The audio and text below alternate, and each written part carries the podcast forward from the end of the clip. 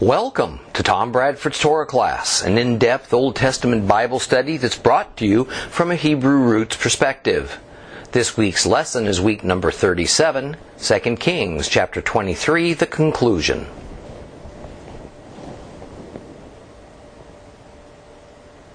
I uh, hope that you're ready for a considerable Bible history lesson today.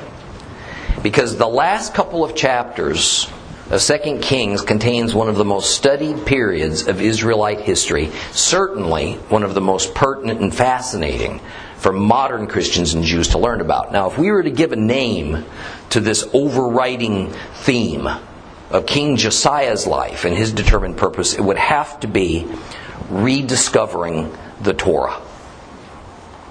Since 2 Kings chapter 21, when we first were introduced to King Josiah, Yoshiao, we have watched an exceptionally righteous king in action, who the Lord favorably compared to King David. 2 Kings 22 2. He did what was right from Adonai's perspective, living entirely in the manner of David, his ancestor, and turning away neither to the right nor to the left.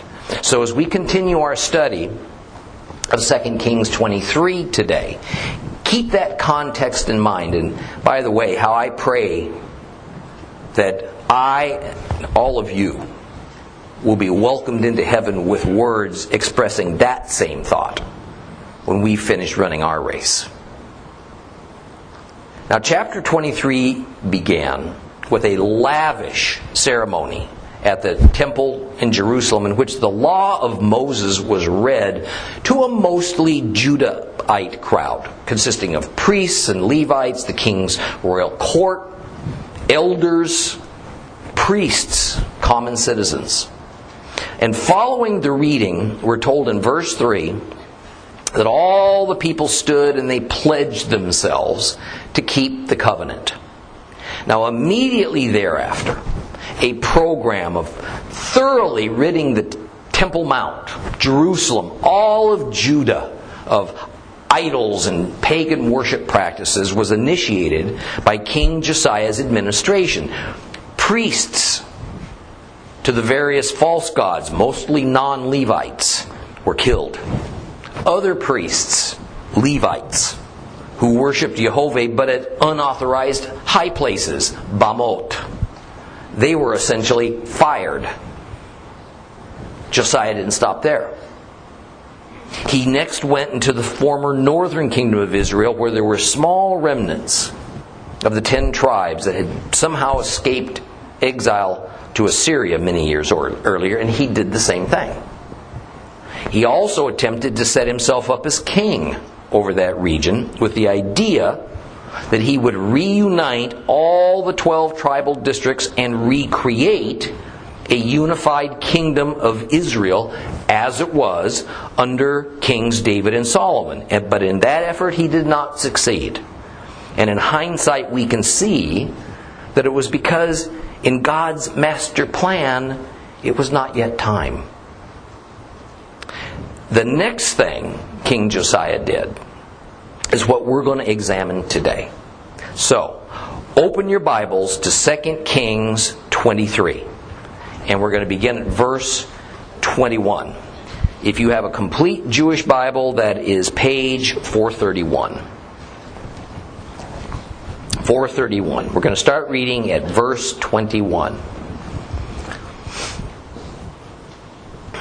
The king issued this order to all the people Observe Pesach, Passover, to Adonai your God, as written in this scroll of the covenant. For Passover had not been so observed since the days when the judges ruled Israel, not during the times of any of the kings of Israel or of the kings of Judah.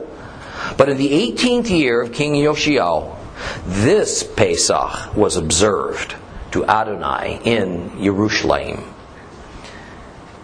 Josiah got rid of the mediums and of the people using spirit guides, as well as the household gods, the idols, all the disgusting things spotted anywhere in Judah and Jerusalem. He did this in order to establish the words of the Torah written in the scroll that Hilkiah the priest had found in the house of Adonai.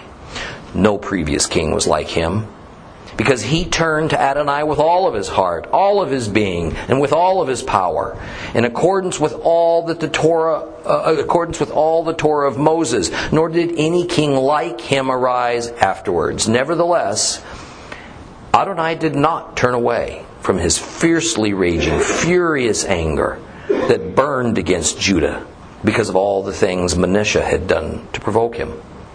And Adonai said, Just as I removed Israel, I will also remove Judah out of my sight. I'll reject this city, which I chose, Jerusalem, the house concerning which I said, My name will be there. Other activities of Yoshiao and all of his accomplishments are recorded in the annals of the kings of Judah. Now, during this his time, Pharaoh Necho, king of Egypt, went up towards the Euphrates River to attack the king of Ashur. And King Josiah went out to oppose him. But at Megiddo, Pharaoh spotted Josiah and he killed him. His servants carried his dead body from Megiddo to Jerusalem in a chariot, and they buried him in his own tomb. The people of the land took Jehoiachaz, the son of Yoshiao, and anointed him, made him king in his father's place. Jehoiachaz was 23 years old when he began his reign. he ruled for three months in Jerusalem. And his mother's name was Hamutal, uh, the daughter of Yirmiyahu, Jeremiah, from Libnah. He did what was evil from Adonai's perspective, following the example of everything his ancestors had done. Pharaoh Necho imprisoned him at Rivlah in the land of Hamath so that he would not be able to rule in Jerusalem. He also imposed a penalty on the land of three and one quarter tons of silver and 66 pounds of gold. Then Pharaoh Necho made Eliakim, the son of Yoshiao, the king of, uh, in place of Josiah his father, and changed his name to Jehoiakim. He also carried Jehoiachaz off to Egypt, where he died. Jehoiakim remain, uh, remitted the silver and gold to Pharaoh, but in order to pay the money that Pharaoh demanded, he had to levy a tax on the land. He taxed the people of the land, each according to his means to pay the silver and gold to Pharaoh Necho. Jehoiakim was 25 years old when he began his reign, and he ruled for 11 years in Jerusalem. His, mother, his mother's name was Zevidah, the daughter of Pedaiah from Rumah. He did what was evil from the perspective of Adonai, following the example of everything his ancestors had done. How fitting it was that the king would order that the Pesach feast would be the first one to be celebrated in this new reformed kingdom of Judah. Not only is Passover the first in the series of seven biblically ordained feasts, but it celebrates the breaking of the yoke to sin and of, uh, uh, of, of sin and of deprivation over God's people. When Israel was in Egypt, the meaning of the Passover was self evident. It was immediately observable. Because within hours of painting lamb's blood on the doorposts of their homes, the Hebrews witnessed mass death as the Lord passed through Egypt, killing every firstborn male, human beings and domestic livestock. But in a miraculous and merciful way, death passed over the faithful. For every Passover after that first one, the celebration was a commemoration of that bittersweet event. And now in Josiah's day, 700 years or more since that time, not just Passover, but all the feasts had become all mixed up with pagan elements and, and apparently had also become nearly irrelevant in the promised land. But Josiah determined that he was going to remedy that.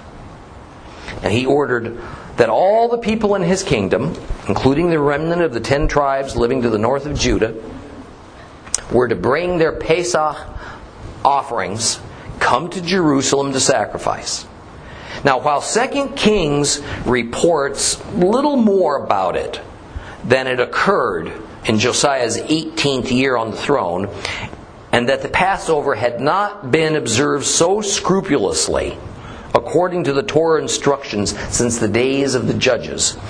Second Chronicles 35 goes into more detail about it. Let's go there now. Go to Second Chronicles chapter 35. If you have a complete Jewish Bible, it is page 1220.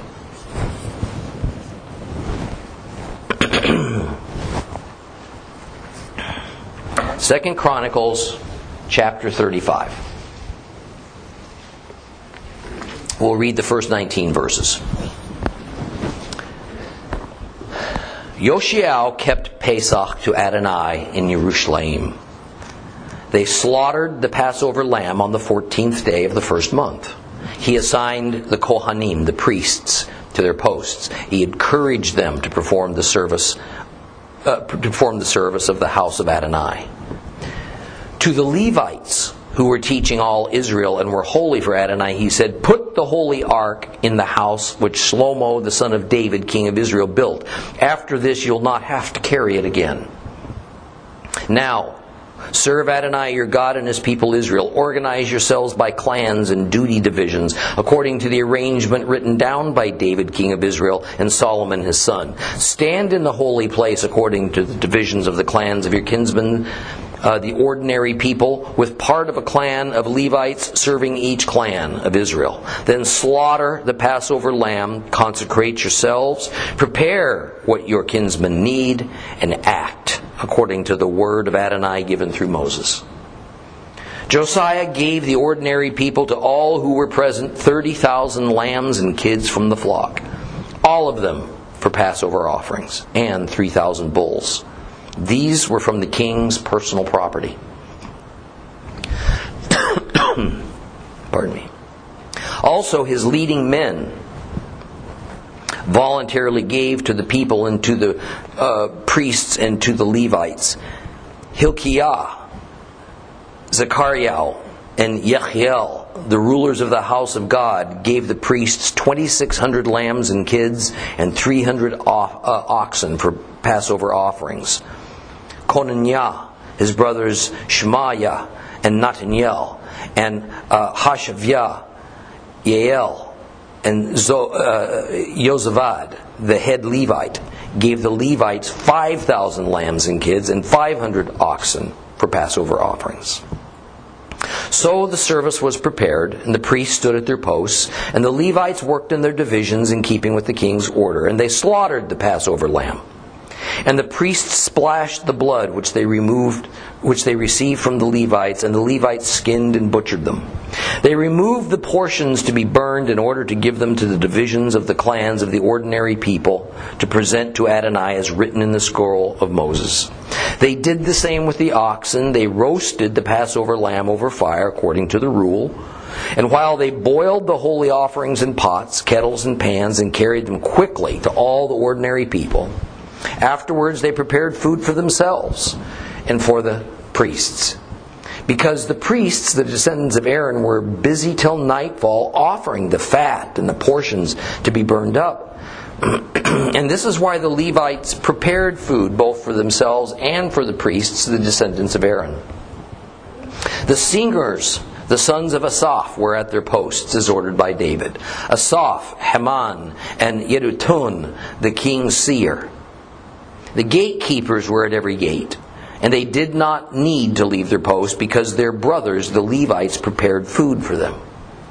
Thus, all the service of Adonai was prepared the same day for observing Passover and offering burnt offerings on the altar of Adonai in accordance with the order of King Josiah. Uh, King Josiah. The people of Israel who were present observed the Pesach at that time and the festival of Matzot for seven days. No Pesach like that had been kept in Israel since the days of Shmuel the prophet, and none of the kings of Israel observed a Passover such as Josiah observed, with the priests, the Levites, all of Judah, those of Israel who were present, and the inhabitants of Jerusalem. This Passover was observed in the 18th year of Yoshia. The rabbis note, I love this, that one of the foundational principles of Passover is that it is kept in the springtime when the earth comes back to life following a long season of death and dormancy. Little could better characterize the spiritual condition of God's chosen people at this time than death and dead and dormant. This gives us another good illustration of just how Christ went to the cross on Passover in order to fulfill the highest meaning of it. He came as springtime to revitalize a dead and dying world with new life.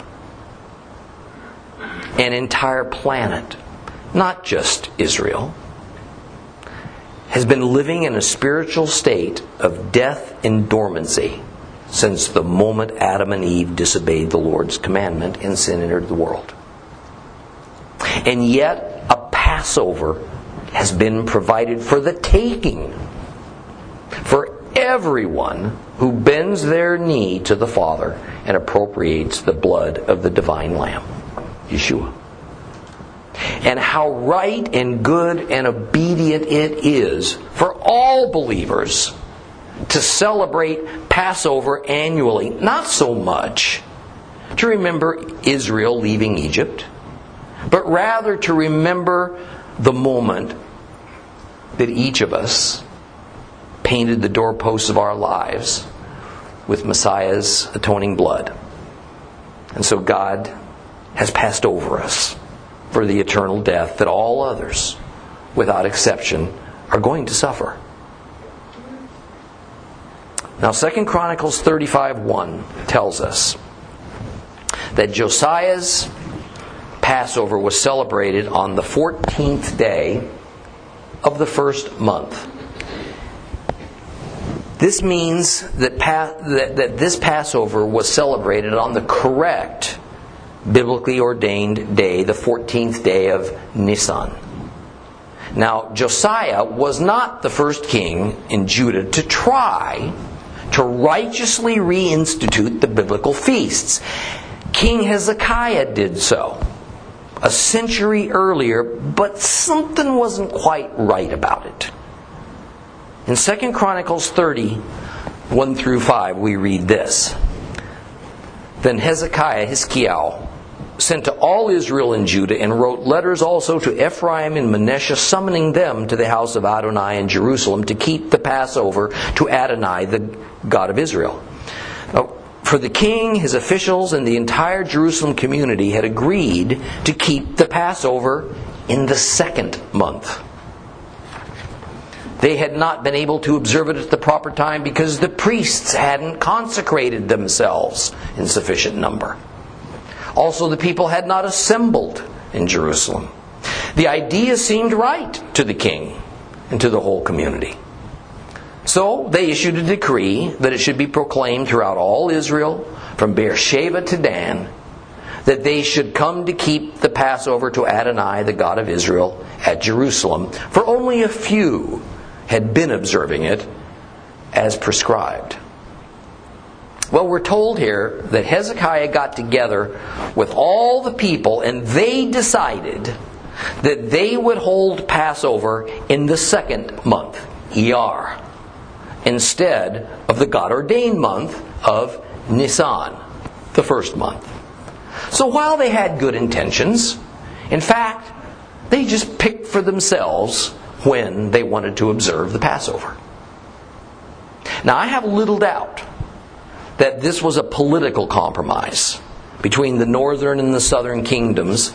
We read in earlier lessons that King Jeroboam had instituted a religious festival that mimicked the seventh month feast of Sukkot, but he held it in the eighth month. And so moving Passover to the second month served a number of practical, logistic, and cultural realities. Now, later in 2 Chronicles 30, we read that some of the remaining folks from the ten northern tribes decided that they would not go through the required purification rituals for Passover. And in addition, they turned the seven days of unleavened bread, matzah, they turned that observance into a 14 day party. And yet, we don't hear of the Lord necessarily condemning it, although there certainly is no divine commendation for it either. But this is why the author of 2 Kings can say that Josiah's Passover edict was the most Torah observant Passover celebration since Samuel's time. Because by all accounts, every minute detail of the Torah's Pesach observance was scrupulously followed. We also see something else kind of interesting in 2 Chronicles 35. In verse 3 it says this To the Levaim, Levites, who were teaching all Israel and were holy for Adonai, he said, Put the holy ark in the house which Shlomo, Solomon, the son of David, king of Israel, built, and after this you won't have to carry it again. Hmm. In other words, the Ark of the Covenant wasn't at its usual place in the Holy of Holies. But rather, it had to be carried back in upon the shoulders of the Levites in time for Passover. Now, no doubt, this had something to do with the refurbishment of the temple. Because it was at this it was in this same year that Passover was being celebrated, Josiah's 18th year in power, that Josiah had also ordered the temple to be repaired. So apparently, the ark had been moved to a temporary location so that the Holy of Holies could be entered and, and refurbished. Well, back to 2 Kings 23. Verse 24 basically sums up everything that Melech Yoshiao, King Josiah, did to cleanse Judah and the northern kingdom of idols and of, of heathen shrines. And the key phrase is that he did it not with whatever seemed right to him. That's a phrase we get all the time for so many of the other kings. They did what was right in their own eyes. He didn't do it in accordance with whatever was the current religious philosophy or the sense of political correctness, but rather it was done, we're told, in order to establish the words of the Torah. oh, that such a revival would sweep through Christ Church on earth today. That we'd want to do that. But instead, modern era revivals usually revolve around getting more people to come to church or to champion a new social cause uh, or to embark on some new doctrine or trend. Yet Josiah saw that whatever small chance there might have been to reform the hearts of his people was bound up in learning God's actual word and in doing it. But as Jeremiah and Zephaniah and Habakkuk all report, this was a nation of people devoid of shame. Their hearts were so hardened, their desires were so corrupt, that no amount of listening to Moses' words or chastening by God's prophets or mechanical obedience to rituals, laws, and commandments or participating in biblical feats, none of this was going to change them. Even so, so Josiah was exactly right to do what he did. All any human leader can do is present the people with the divine truth and urge them to follow it. What people decide to do is up to them.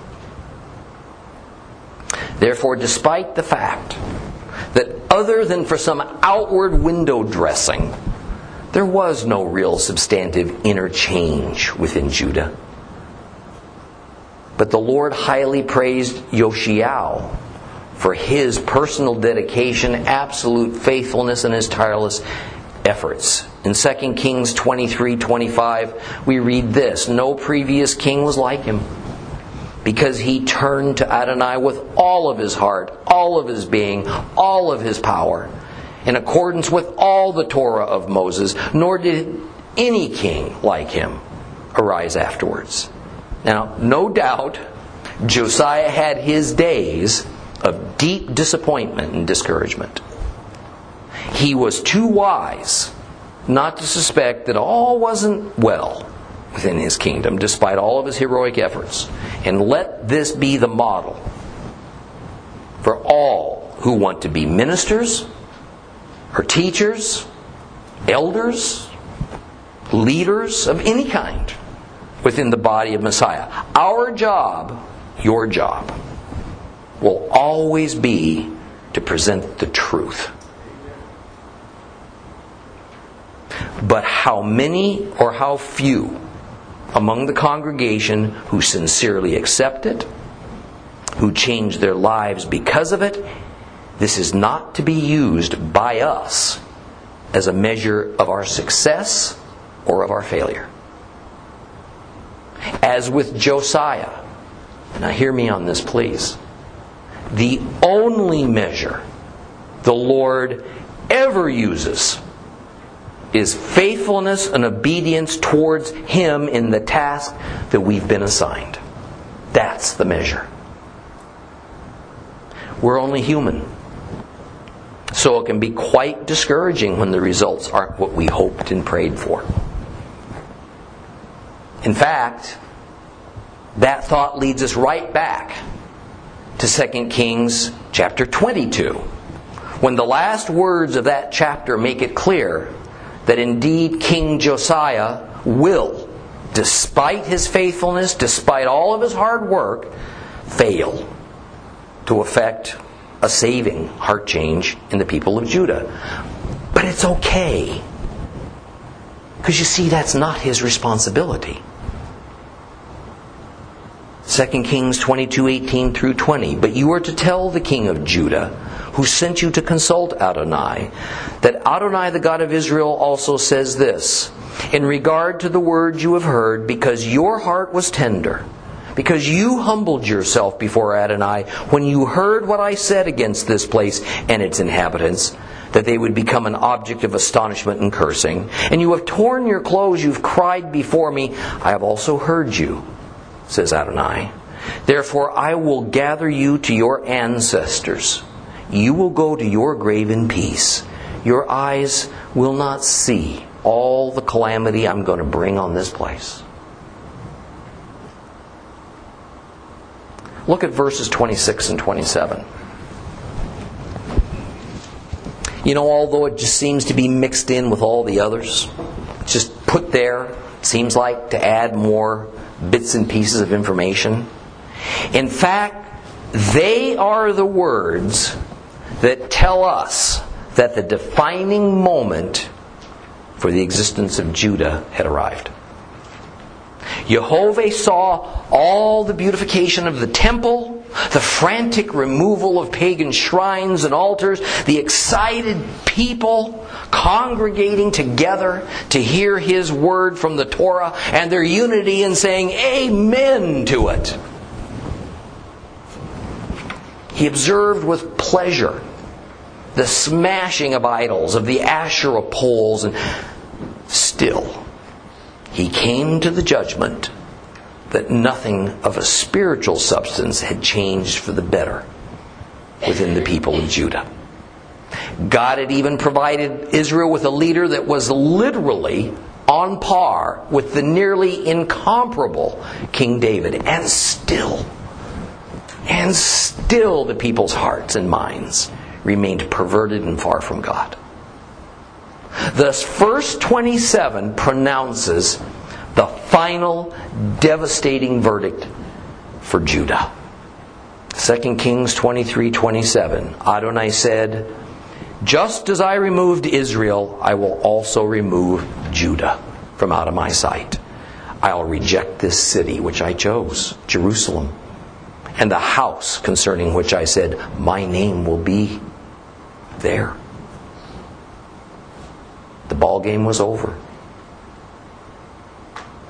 All that remained was for the many players that the Lord had prepared for their various roles in removing Judah from the land to act upon the Lord's mysterious, undetectable, and irresistible unction within them.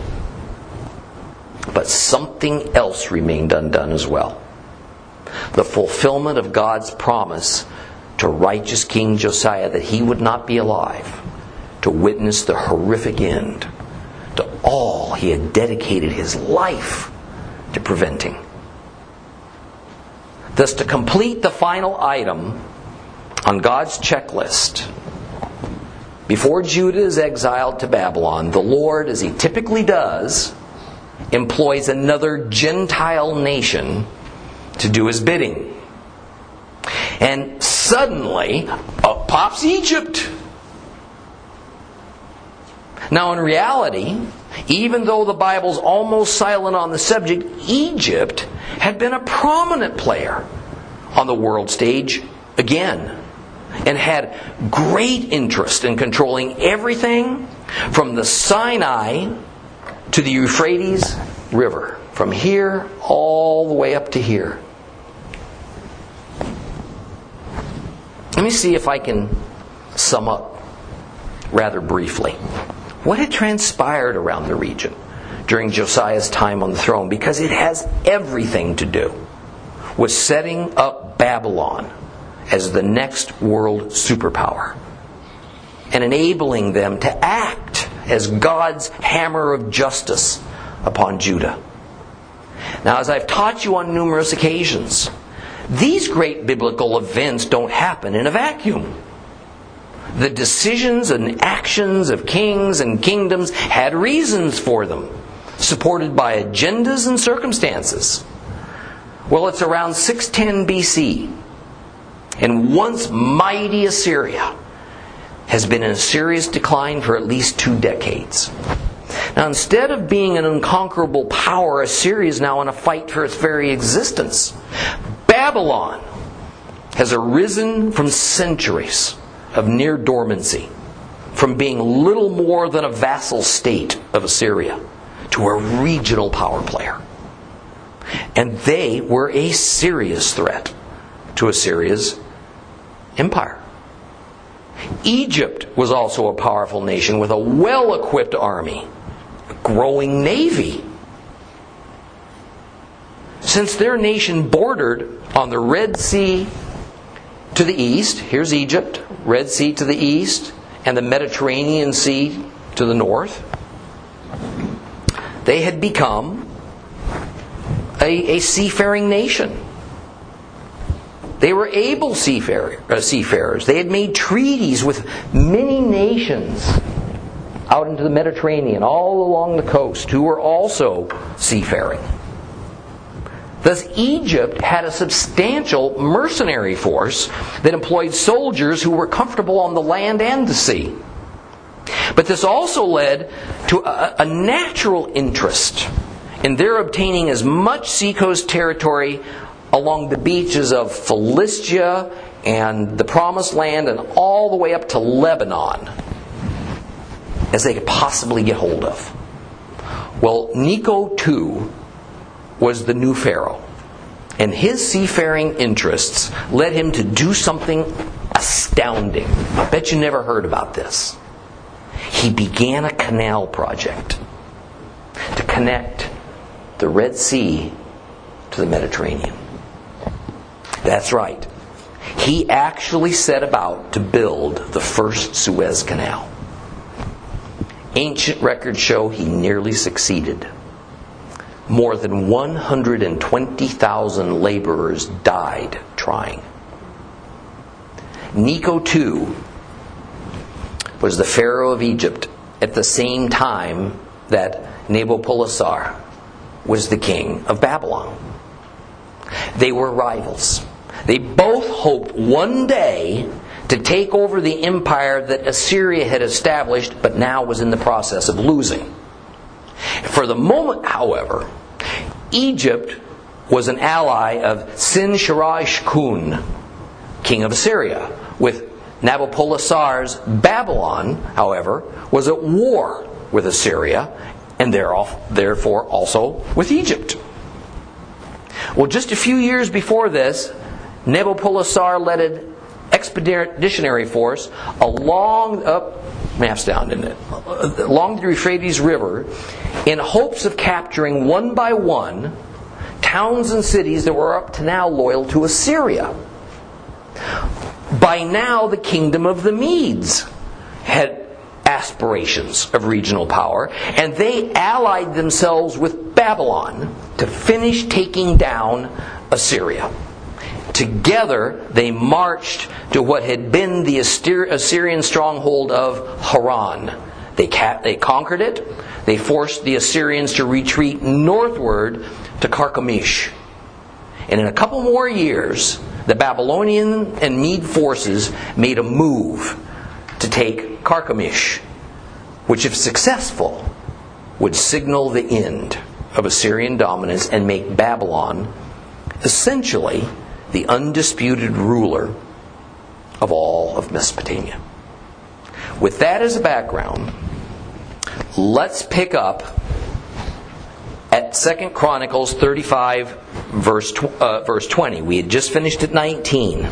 So just go back to page uh, 1221. We're going to read the last part of Second Chronicles 35, starting at verse 20.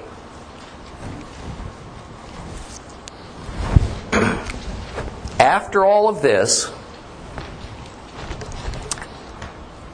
and after Yoshiyahu had restored the house, Necho, king of Egypt, went up to attack Carchemish by the Euphrates River. King Josiah went out to oppose him, but Necho sent envoys to him with this message Do I have a conflict with you, king of Judah? No, I'm not coming to attack you, but to attack the dynasty with whom I'm at war. God has ordered to speed me along. So don't meddle with God, who is with me, so that he won't destroy you. Nevertheless, Yoshiyahu was determined to go after him. He disguised himself in order to fight against him and wouldn't listen to what Necho said, which was from the mouth of God. Then he went to fight in the Megiddo Valley. Their archers shot King Josiah. And the king said to his servants, Take me away because I'm badly wounded. So his servants took him out of the chariot, transferred him to the second chariot, and brought him to Jerusalem. But he died, and he was buried in the tombs of his ancestors. All Judah and Jerusalem mourned Josiah. Jeremiah composed a lament for Josiah, and all the men and women singers have sung of Josiah in their laments until this day. They made singing them a law in Israel, and they are recorded in the laments other activities of Josiah and of all his good deeds in keeping with what is written in the Torah of Adonai, also his accomplishments from beginning to end are recorded in the annals of the kings of Israel and Judah. so, here we find Pharaoh Necho was marching his army northward from Egypt along this highway that is usually called the Via Maris. The same one, by the way, that the Lord told Moses to avoid in their Exodus. A little above Ashdod, he cut inland towards the Jezreel Valley, where he planned then on continuing up northward, all the way up to help his ally Assyria defend Carchemish from the Babylonians. The battlefield he marched through, through the Jezreel Valley, in the end times is called Armageddon. Well, now, for some unnamed reason, King Josiah of Judah inserted himself into this equation. And he decided that he was going to try to halt Egypt's progress through the promised land. Now, verse 21 has Necho sending envoys to Yoshiyahu, asking him why he wanted to do battle with Egypt. Since Egypt had no intention of doing any more than marching through Judah and then through the former northern kingdom territory en route to Carchemish. And Necho went so far as to say he had no bone to pick with Judah. He said bluntly that his enemy was in Carchemish. And then he began telling Josiah that God, Elohim, wouldn't want Josiah to impede Necho. And in fact, God, Elohim, was on Necho's side. Now, there's been lots of academic conjecture regarding this short passage to explain first why Josiah decided to take on Necho. And second, was this God reference meant to point to Israel's God or to Egypt's God? Now, I think both matters are actually fairly easily resolved. Let's start with the second question first. I'm in complete agreement with Keil and Delitzsch that the term God, here Elohim, is obviously referring to Jehovah, God of Israel. Pharaoh didn't have a God. Rather, the Egyptians had many gods. So, Necho was necessarily meaning Israel's God. Even so, we don't necessarily have to take the view that some commentators do that Jehovah indeed spoke to Necho because Necho said he did and told him that he was on his side and he should march through the promised land. It, it's, it's almost unimaginable that a prophet of Jehovah would take an oracle to Necho guaranteeing him safe passage, and further, there really isn't a hint of that, except for some strange translations. And we have one in the complete Jewish Bible that kind of would sound that way. Rather, this is just one king trying to get the upper hand on the other king and doing what he could in a largely diplomatic effort to avoid an unnecessary conflict. Well, Necho wasn't so bold as to actually call Israel's God by his formal name, Yud He Vav Jehovah, which indeed might have infuriated the pious Josiah. He merely said Elohim, which is a more or less generic term for God or for any God for that matter. Now, for the issue of why Josiah decided to try and stop Necho. Judah had a problem. They had a problem. Kind of a big problem. Did they want Egypt, Assyria, or Babylon to dominate the region? Because pragmatically, they had no ability to defeat any of those forces. In other words, in a choice of nothing but bad options, which one was the least worst? His calculation was that it was better to allow Egypt to bolster Assyria and thus permit the two of them together to dominate the region. It was well known that Egypt was going to want to control the area where Judah was located, especially the coastal areas, for all the reasons I mentioned earlier. Assyria was more interested in controlling Mesopotamia because of the two important rivers up there, the Tigris and the Euphrates. And what Babylon, together with the Medes, would want is almost identical with Assyria's interests, except it seems that Josiah's calculation was that a coalition of Babylon and, and, and uh, Media were, in the end, the best of all the bad options. Now, perhaps it was due to Huldah's prophecy of doom for Judah, in which Judah would suffer what Israel suffered. Now, think about this. They would have thought they were going to be exiled to Assyria, because Assyria was the dominant power. Well, so Josiah figured it would, of course, be Assyria, where Judah was going. Where else would it be? So maybe the thing for him to do was to contribute into weakening Assyria by helping Babylon win at Carchemish, making Judah's experience of exile not only less onerous, eh, but maybe even less likely. In any case, King Josiah shunned Necho's warning. And he attacked. Foolishly, some might argue. He attacked the Egyptian forces at Megiddo. There he was shot by an Egyptian archer, and he was taken back to Jerusalem mortally wounded.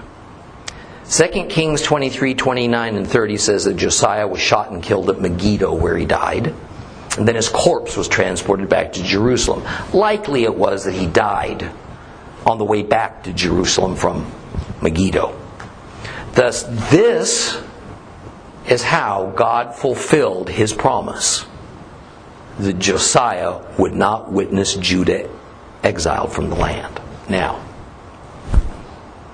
imagine this is not what Josiah had in mind when he was told that he would die in Shalom, that he would rest with his ancestors. I think he probably envisioned dying in bed, a very old man. But here's a good case study as to why we must be very cautious in imagining that we have a good handle on how some of the remaining unfulfilled biblical prophecies might just play out. Too often, those who write about these prophecies in our day take the rosiest scenario. They assume that must be how it's all going to go. So when you think about the end times prophecies, be a little bit careful what you wish for. The people of the land, the Am Eretz, a highly influential religious and social movement within Judah, followed the typical succession protocol and they had the political power to elevate Josiah's son Jehoahaz to the throne to replace his deceased father. Jehoahaz first went by the name Shallum. He was a young man, he was 23 years old, and he managed to rule for only three months. And the author of Second Kings characterizes him as totally different from his father. And he was just another in a long line of wicked kings. It seems that because Josiah attacked Necho's army and no doubt wounded it, the angry Necho responded by subjugating Judah and making them a vassal to Egypt, the very thing Josiah feared. Necho obviously wanted his own man on Judah's throne. So he deposed Jehoahaz, who had been chosen by the Amharetz. And he imprisoned him in a place called Riblah. Well, the Pharaoh chose another indifferent son of Josiah, whose name was Eliakim, to be the new vassal king over Judah.